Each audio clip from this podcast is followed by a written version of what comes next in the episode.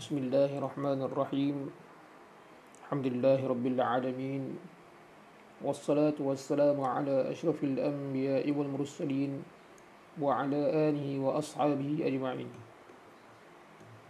إن شاء الله kita akan bicarakan bab berkenaan muqaddimah muqaddimah kepada kitab Bidayatul Hidayah karangan Imam Al-Ghazali rahimahullahu taala Bismillahirrahmanirrahim.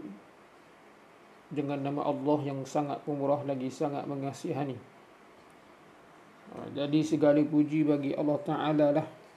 Sebenar-benar pujian selawat dan salam tercurah kepada sebaik-baik makhluknya.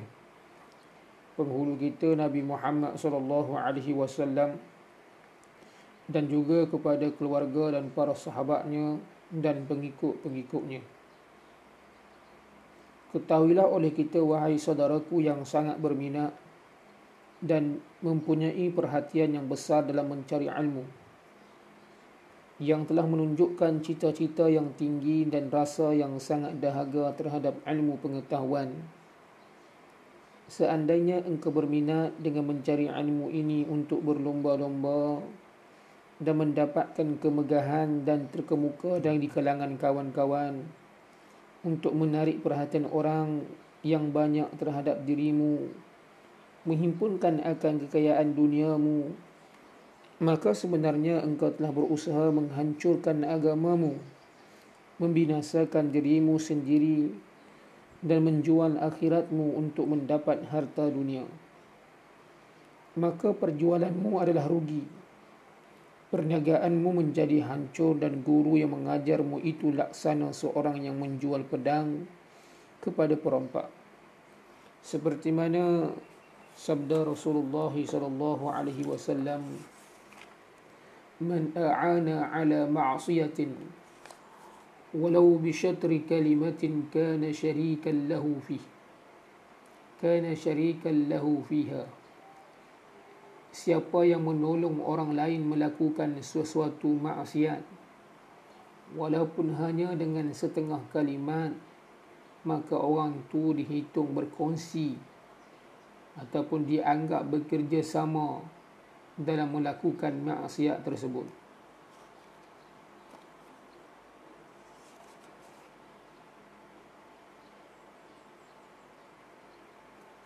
dan jika mana jika mana kita niat kita dalam mencari ilmu tu untuk cari redha Allah taala.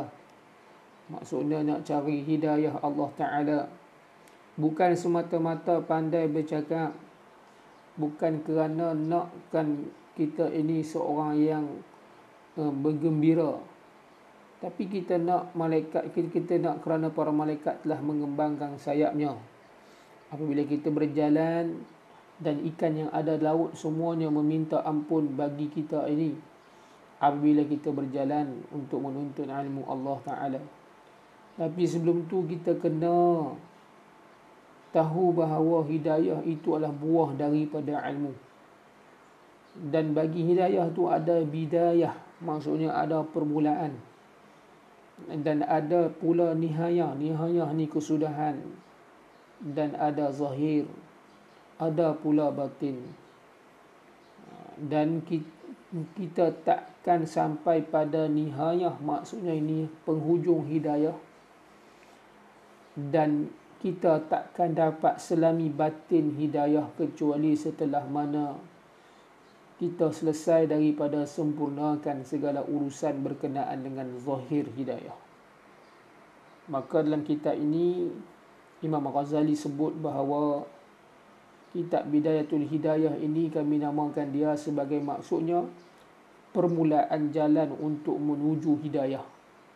Supaya apa? Supaya kita ni cuba amal dekat diri kita ni supaya dapat menguji hati kita.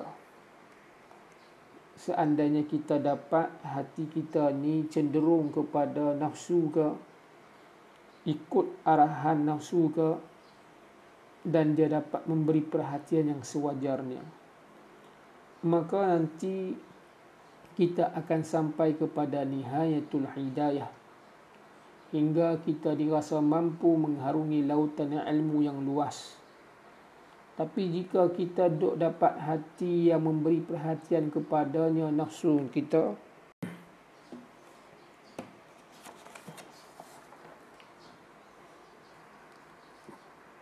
Qala musannifu rahimahullahu ta'ala Syaitan ni sebenarnya bermaksud supaya kita ni melakukan kejahatan Padahal kita kira bahawa kita ni tak boleh buat, kita telah buat banyak baik.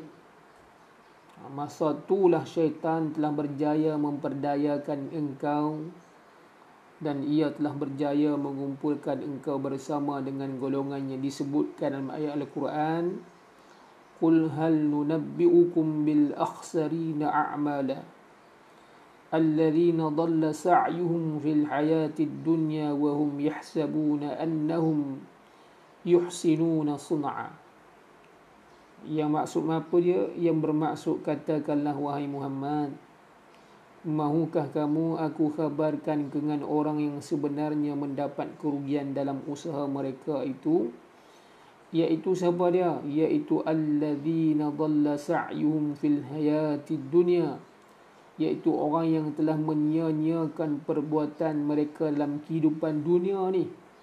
Wahum yahsabuna annahum yuhsinuna sun'a. Sedangkan mereka sangka mereka telah berbuat baik.